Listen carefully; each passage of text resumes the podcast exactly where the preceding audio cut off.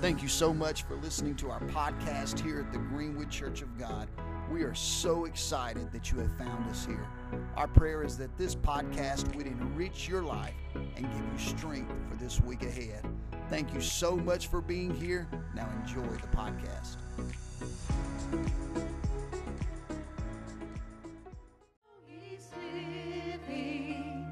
and death died.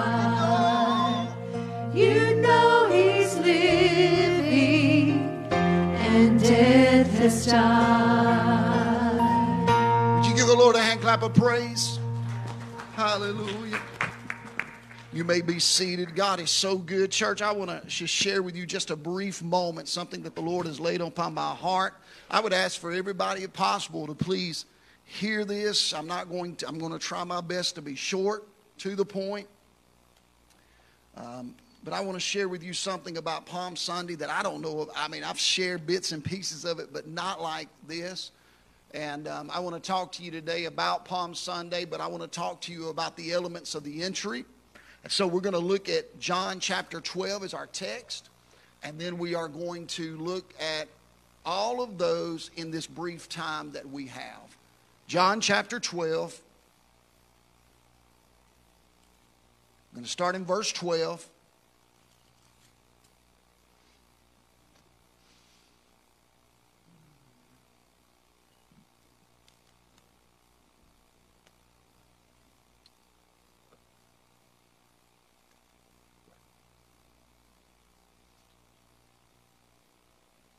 If you stand for the reading of the word? I'm sorry, Vicki. I saw you already standing, so I got everybody else to stand.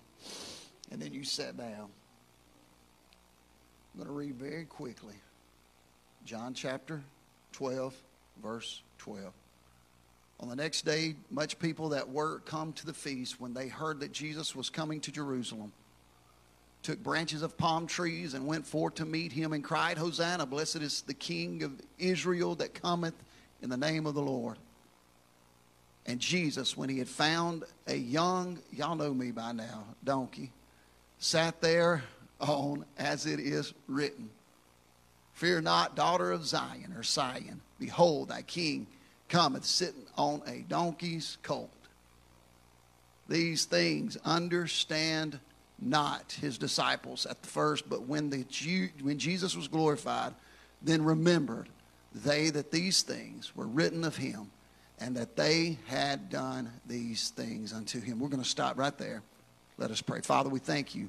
God, I pray, God, that you would allow me, God, to be very simple, be to the point, and God, I pray that somebody would be changed either through this, God, today in this service, or even on live stream, or even through our recorded media.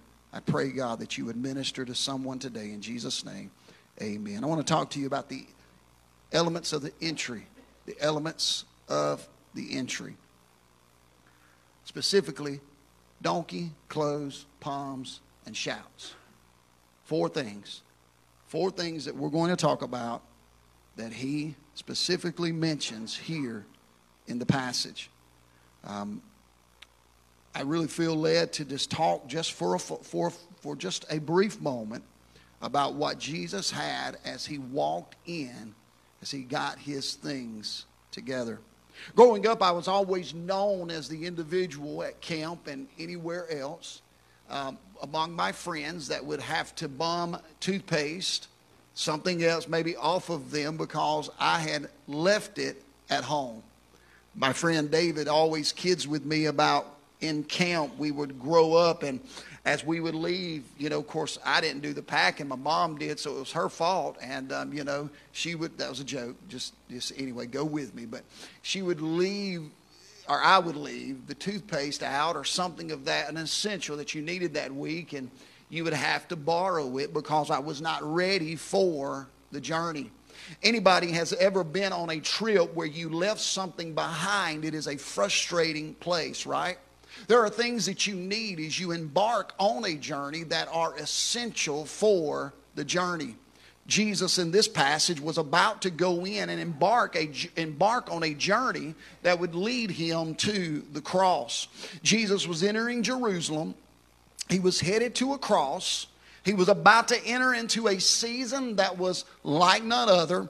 He was about to endure suffering, shame, and he was about to, on top of all of that, save the world. So, in this journey, as he goes into this entry, there are four things that we key in on today that he had. He had a donkey, there were clothes, there were palms, and there was a shout.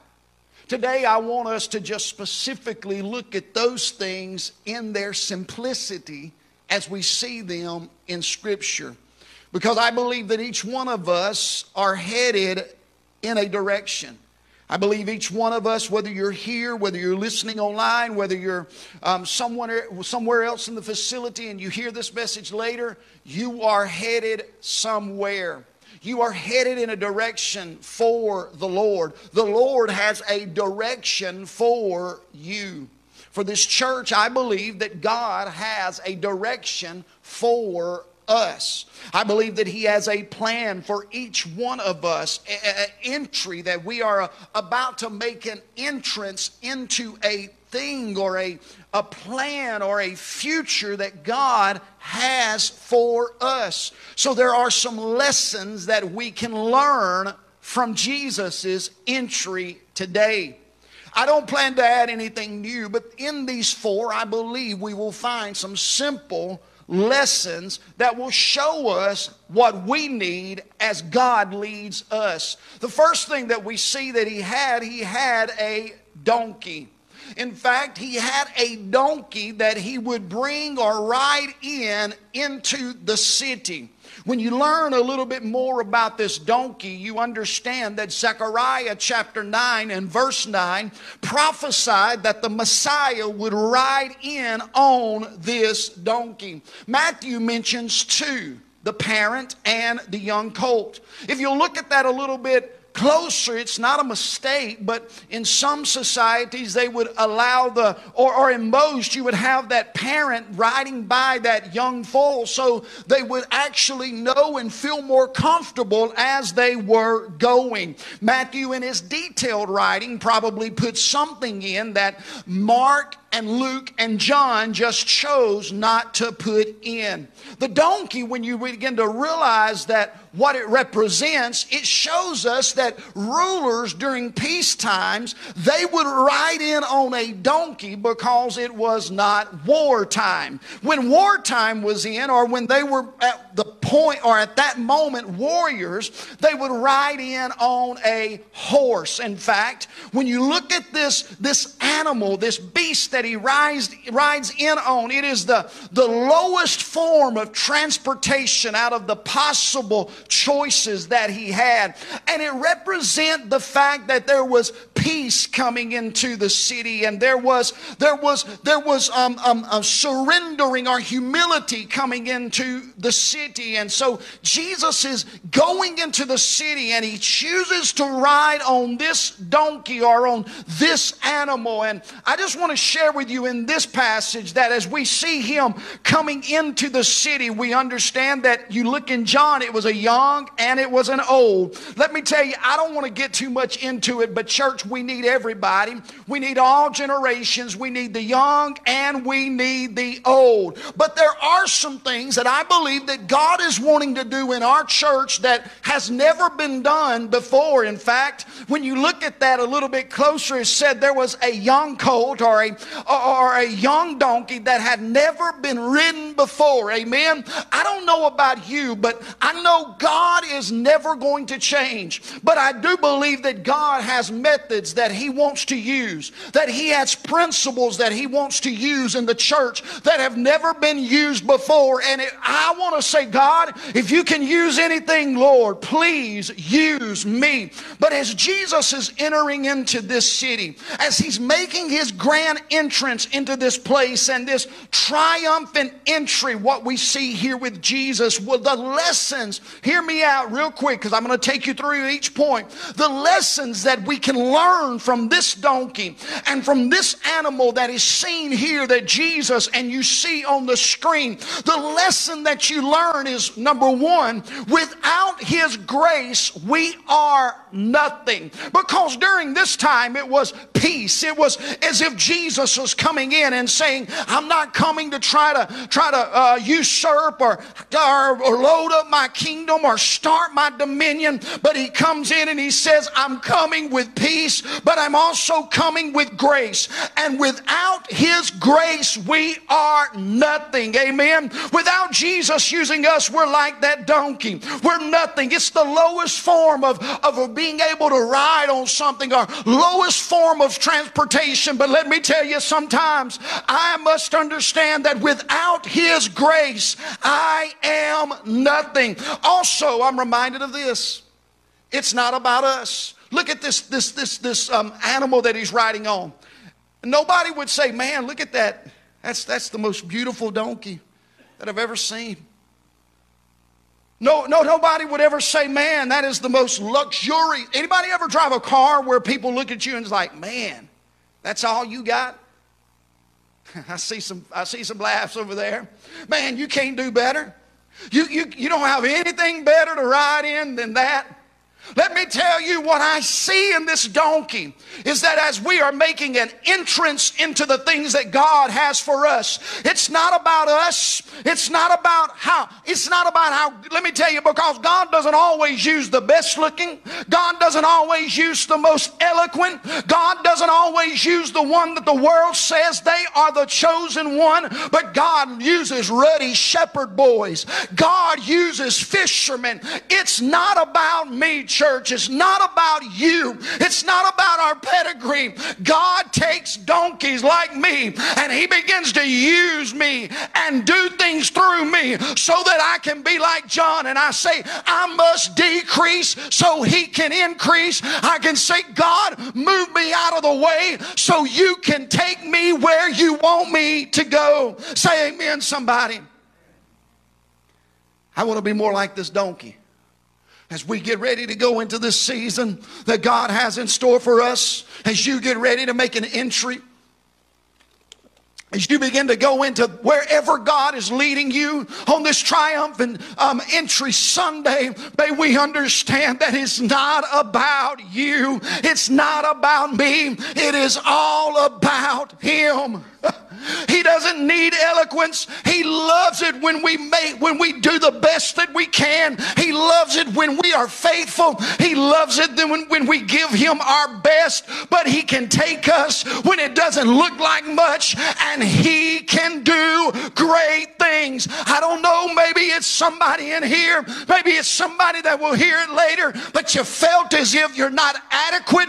You have felt that as if you could not ever be used by God. But let me tell you, if he rode in on a donkey to go in and to save the world, he can use you, he can use me, because it's not about us, it's about him.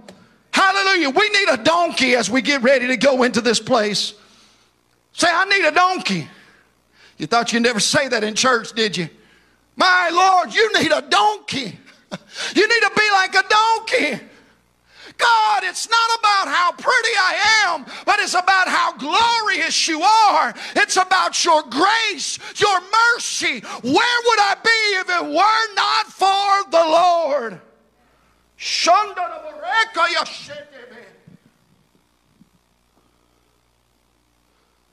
The second thing that he uses is clothes. Hope everybody here has clothes on. I remember Jentezen Franklin preached a message at Winterfest and said, Do you have your underwear on? And he took it from the priest and how they had their undergarments. But in this passage, you see that they had clothes. In that culture, there was a few things that you see about clothes. First of all, clothes were expensive. It wasn't like today where you could go to a clearance store or you could go online and find something that was 50% off or maybe 75% off, or if you like me, you like it when it's 90% off. It wasn't like that. Clothes were expensive. In those days, clothes would also show some identity. You know, we still do that today. Sometimes you can identify somebody by their clothes. If you work for someone or you are a, uh, an employee for a business, sometimes you have a shirt that has a uniform or a logo that identifies that you are with them, right? In fact, your identity, identity can be hidden in those garments. A lot of times, if you see a person like myself, and it used to kind of burn me up, they would see me and say, You dress like a preacher. Or you look like a preacher. Sometimes you can just give it away. Amen. So many times we find ourselves in that situation. But what these people did is they saw the donkey coming in with the Savior on top of it. They took their clothes that cost a lot, say cost a lot, and they, they, they, some of them took their clothes off that was their identity, and they began to do something very interesting. They laid them down and allowed the Savior to use it as a saddle. But then, not only that, they put it in front of the beast. So when it was going towards the city, they would be able to walk on top of those garments as well. And as I begin to think about that, there were a few things that as we make our entrance into the future that God has for us, that I believe that Christ's entrance into the city begins to teach us about the clothes. He needs our clothes, but He needs them not because they look good, but He needs them because it is us laying down sometimes, number one, our identity. I don't know who you think you are or who I think I am, but no matter who we think we are, when it comes to following Jesus, we must lay aside everything and we must say that we are now identified in you. We may have been a popular person in society, we may have been a, a very uh, uh knowledgeable person in society, we may have been a leader and a ruler in society, but when you enter into the kingdom, you are now under the kingship of Jesus Christ and your identity identity does not matter any longer. You may have been an elected official, you may have been a rich individual, you may have had some power, but when you come to Jesus, you begin to lay down all of your identity. But number two, when you talk about clothes and following Him in the entrance of your future, you understand that following Him costs something. You don't get to follow Jesus for free. You know, it's like life sometimes. Sometimes they say you just got this for free, but guarantee you it costs somebody something. But the same thing is when it comes to following Jesus. Yes, salvation is free, but when you begin to walk after Jesus and you begin to serve Jesus, you can guarantee this it's going to cost you something. You're going to have to lay something down, you're going to have to put something aside. It may cost you relationships, friendships, it may cost you some kind of status in the world that you live in. But let me tell you, when you count the cost and you follow Jesus, you'll understand that it was worth every cost. It was worth everything that you laid aside. But also, hear this Christ Jesus uses your surrendering. How do you know that, preacher? Well, I know this because as he goes into the city, what is he sitting on? He's sitting on their garments. What is he riding on top of? He's riding on top of their garments. Let me tell you, he uses your sacrifice. Oh, if Jesus can get some people that will say, I'll give you everything, he'll take you, he'll use you, he'll begin to perform great works in you. It was Peter's sacrifice that God said, I'll use your voice. It was Paul's sacrifice, and God said, I'll use your testimony. It was Joseph's borrowed tomb, and Jesus said, I'll use the tomb. Let me tell you, when you are going into the season that God has in store for you, He will use your sacrifice. Somebody say, I give all to you, Lord. Come on, somebody, lift up your hands and say, I give you everything. I cast my clothes before you. Oh, man, I've been in services before where preachers would pour oil on you. Y'all know what I'm talking about.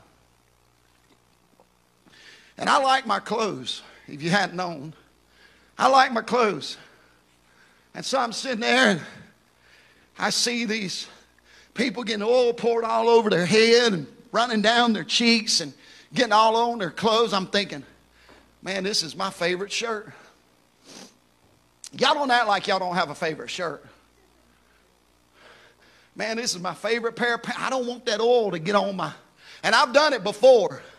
I, I've watched it and I've caught it right before it got on my shirt, thinking, Dear Lord, I don't want to ruin my garments, right?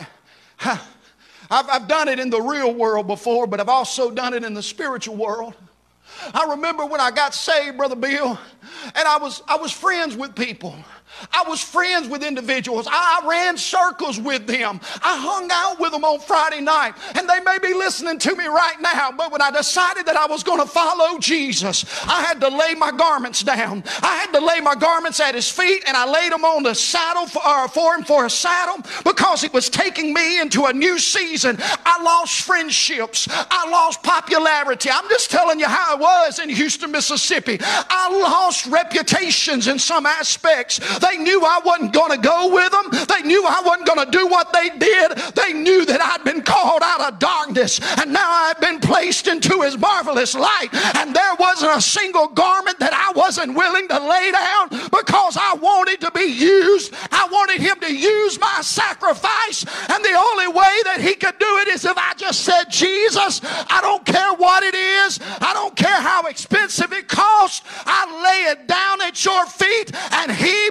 began to use that sacrifice to get me into the season that He had for me. My Lord, if your I feel like a madman. God help me. I didn't want to do it, but if your relationship with God isn't costing you something, then you're missing out because He meet He meets you at your sacrifice, and then all of a sudden you begin to get rewarded for that sacrifice, and you say, "My Lord, I don't miss a day of being a fisherman. I believe Matthew said, My Lord, I don't miss a day of being a tax collector. I believe Paul said, My Lord, I don't miss a single day of being called Saul and serving the Sanhedrin. I believe that when you sacrifice and you give yourself away, He meets you and rewards you.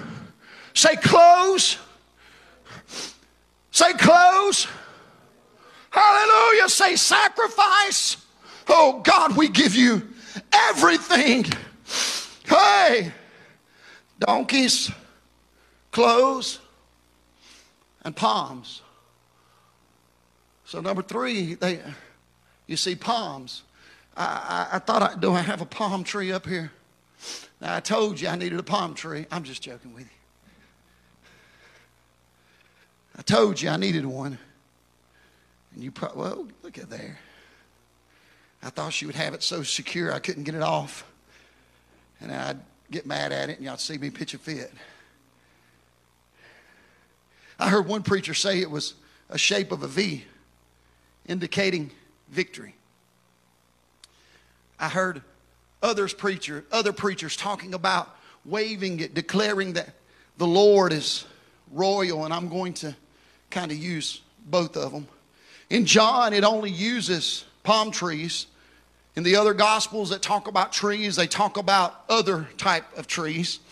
But here in John, it talks about this date palm branch. The waving of the date palm branches had become a common practice. Now, before we move on, what do you need first? You need a donkey. Second, what do you need? Clothes. Now we're talking about palms. It was something that they waved at national celebrations in Israel. You see it in Leviticus chapter 23 and verse 40. Then palm branches had become a symbol of nationalistic hope.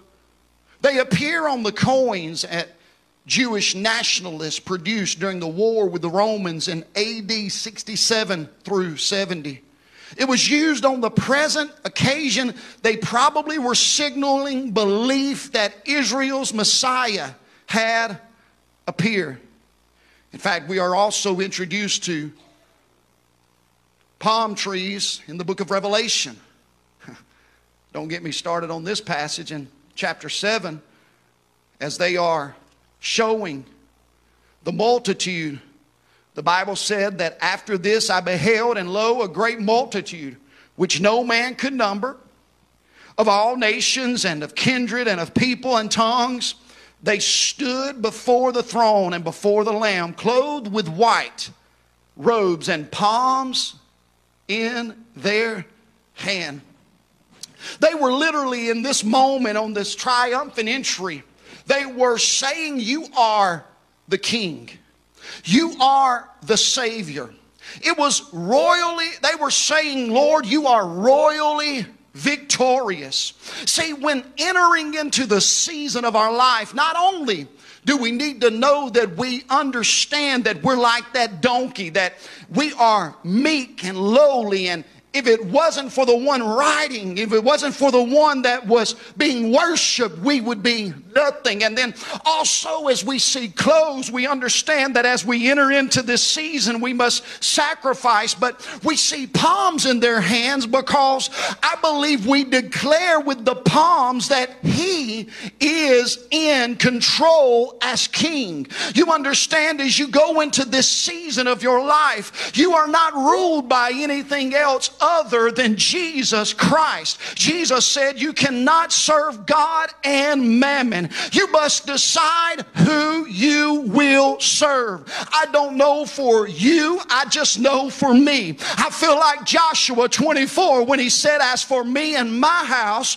we will serve the Lord. See, we declare with palms today that he is in control as King of kings and Lord of lords. Let me tell you, no one will ever kick him off of his throne. Let me tell you, no one will ever remove him from his throne. No one will, you, you don't have to question whether or not he will ever be uh, usurped as king. But today, with this palm branch, I declare that he is greater. He's, I understand our political system is in turmoil. I understand all of the news that's been going on. But let me tell you, my hope is not in the donkey or my hope is not in the elephant when it comes to politics, but my hope is in none other than the lion of the tribe of Judah. And I wave this palm branch as I go into the season that God has for me, as if to say, He is my king, He is my savior. The president is not over my life, the Republicans are not over my life, the Democrats are not over my life. My life is in the hands of the king. Say amen, somebody.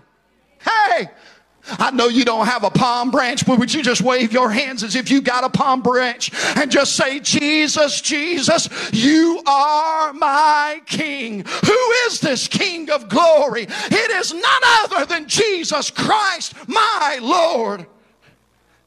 We declare with this palm that as He is King, He is also victorious. Say victory. My God, I declare with this, if I could have this in every season of my life, remember, I know you may be going through a season of depression and you may be going through a season of disappointment, but if you'll just remember to wave the palm because it reminds you that you have the victory. Let me tell you, in this life, it may not seem like you have victory. In this season, it may not seem like you have victory, but we're reminded in the end in Revelation that there's coming a day that we will gather around the throne with saints from every creed, saints of every color, saints of every nation. And I believe we'll have white robes on and we'll be worshiping the King. But my Bible said we'll also have a palm branch saying, You have fires. You have gotten me through great floods, and you have been faithful. Let me tell you, you are victorious because of who your king is. Somebody say amen. Who's your king? Come on now, who's your king? Jesus. Hallelujah. Who's your king? Oh my God. Donkey, clothes, palms, and a shout.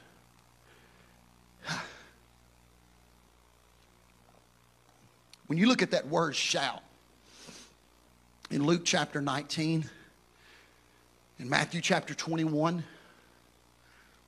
in Mark chapter 11, I believe, and then in John 12, you look at that word shout, and it literally means a cry.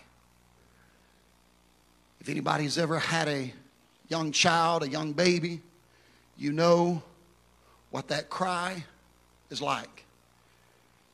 Sometimes you can do everything in your power, but you can't get them to stop crying. A lot of times, especially when they can't communicate with you, they know what they want, but they don't think you know what they want. So their only answer is to do what? What? Cry. One night, Matthew, as a young baby, was probably just the most annoying of all three of our babies. Y'all got to laugh. I'm sorry, y'all are saying, Why are you saying that, Daddy? I've told him to his face, so I'm not hiding it. The boy just wouldn't stop crying. Anybody have a baby like that? Now don't don't don't point them out. It's it's rude to do that. Just leave that to me. He wouldn't stop crying. He had trouble with his stomach. One day, my uncle Otis was there with us at Houston, or in no Mount Airy. They were from coming from Houston, staying with us, and he just would not stop. I, I mean, I can't even tell you how bad it was. I can't even simulate it. I wouldn't have a voice because that's how bad it was. He just was bellowing, just crying. We would give him drops. We would do whatever we could, and he just, his poor old stomach was hard as a rock. And, and, and as he screamed, I screamed. I know none, no young parents has ever been there before, but sometimes you lose it. And, and, and the only thing that we knew to do was to put him in the back of the car and take him driving, because that's the only way he would be quiet. And me and my uncle got into the car, and he's blaming me for Matthew hurting. He always said we was tough on Matthew, and um, just joking with us. But he would, we, we went riding, and he was just bellowing, just crying, because he knew something was wrong. He knew we, we, we were the ones to get, get the attention, but it was as if there was no, we, we thought maybe he didn't hear us, so he just kept crying. And so as we took him out on that ride, eventually the pain subsided and he would fall asleep. But it was a continual thing for, for, for several months, if not years, that he would, he would just have that trouble because he didn't know how else to get the pain across to us that he was hurting. That's the word that you type you, you kind of hear here in this passage. That word doesn't mean just me saying hallelujah, it means a cry, something from the depths of your soul. Because, see, there's some things that you need as a child of God that there's only one person you can go to, somebody you know what I'm talking about. And when you don't get it, it is if you say, God, did you understand what I was praying? And so the answer is not to just sit on your hands hands at church and to sit on your hands at home, but the but but the answer is to literally cry to the one that you know has all of the answers. See, and they didn't just cry a, a little phrase of to say, give me, give me, give me, give me, give me. Oh no. They cried. They were saying, God, we know our condition. God, we know what situation we're in through our sin and through our state as people. So we need somebody that's going to what? Save us because they were not saying, Give me money and give me success. They were shouting, Hosanna. Now, when you learn what Hosanna means, you understand that it means Hosanna. It means literally to save us. So they were not saying, Give me this or give me that. They were saying, I need salvation. It was a, it was a cry of knowing where their help was going to come from, but it was also a cry as of adoration to say, Where else could we go but to you? Because they understood the prophetic order and they said, This is the Messiah that is coming into the city, and he is the one that was written about in the Old Testament. And so now, as we are talking about ourselves, you don't need just a donkey, you don't need just to lay your clothes down, you don't need to just wave your palm branches before the Lord. There needs to be a shout that comes out of the depths of your being that says, God, I know where I'm going, but there's only one that can help me, and it is you. You and I need to let out a shout from time to time. And when we do, it is a sign as if we are saying we're headed into this place, but we don't know what's going to happen. We're not sure where we're going, but Hosanna. Let me tell you, you may not know what's going to happen tomorrow. You may not know what's going to happen the next day and the next day after that. But wherever you're going into today, I just want to tell somebody that you may wake up tomorrow. You may wake up tomorrow unsure of your future. But when your feet hit the floor, why don't you just say, Hosanna? And you know what that says? I may be unsure about tomorrow, but there is one that I know that can go before me and he can save me and he can rescue me. Let me tell you, my hope does not come from the north, the south, the east, or west, but my hope comes from the Lord. He is the only one that can save this soul. Say amen, somebody. My God, I know I got to quit. Donkey, clothes, palms, and a shout. As we understand it's not about us, as we sacrifice, as we understand who the king is, we still shout. Don't know where I'm going, but Hosanna. Not sure how I'm going to get there, but guess what? Hosanna. I don't know how it's going to happen, but Hey, I know it's not about me.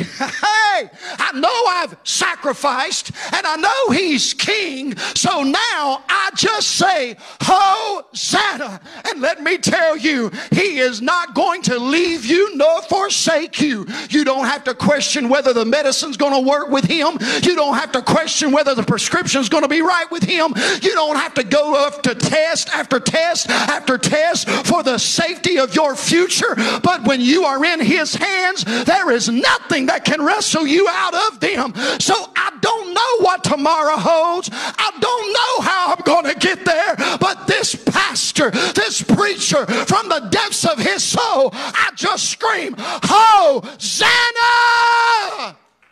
My God, I feel like, hey!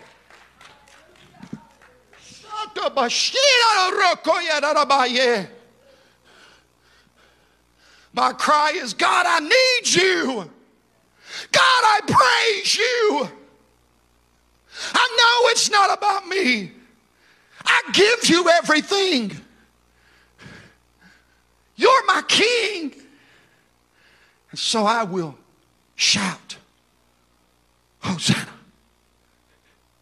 And in Luke chapter 19, Brother Rick, if you could have something playing, one of our songs that we sing, believe for it, Hosanna, something of that nature.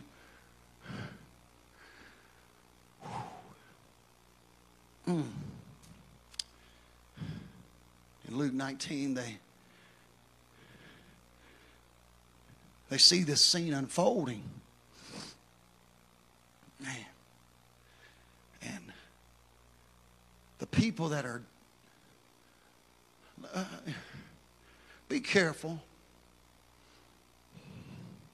that you don't become so religious that somebody's praise upsets you. Uh, be, be careful that that because you're not praising, it upsets you. Luke 19, they shouting praise and adoration and hearing this Hosanna.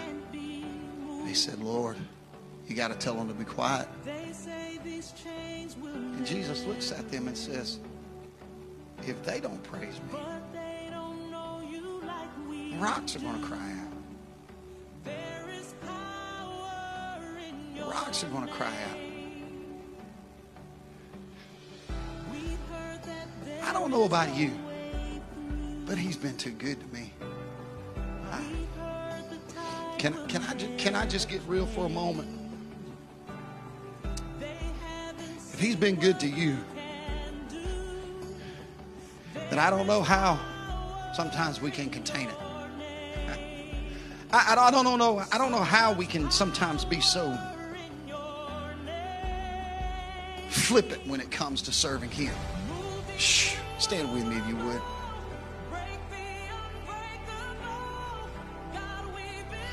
I want to get to where He's taking me. I, I want to get. Hear me. Hear me. I, I want to get to where He's taking me. And if it takes me riding a donkey, if it takes me laying down my clothes, if it takes me acknowledging Him every day, King, King, King. I'm in the emergency room, but He's my King. I, am at, I'm at the graveside, but He's my King. I'm in the midst of a tornado, but He's my King. Let me tell you, I, have been I've been diagnosed with something, but He's my King. I, I've got victory in Jesus, and and if it takes me shouting because I know where my help comes from, then I'm going to do it. Church, I want to get to where He's taking me. I believe here He shows us we need a donkey. We need clothes. We need palms. But we also need a shout.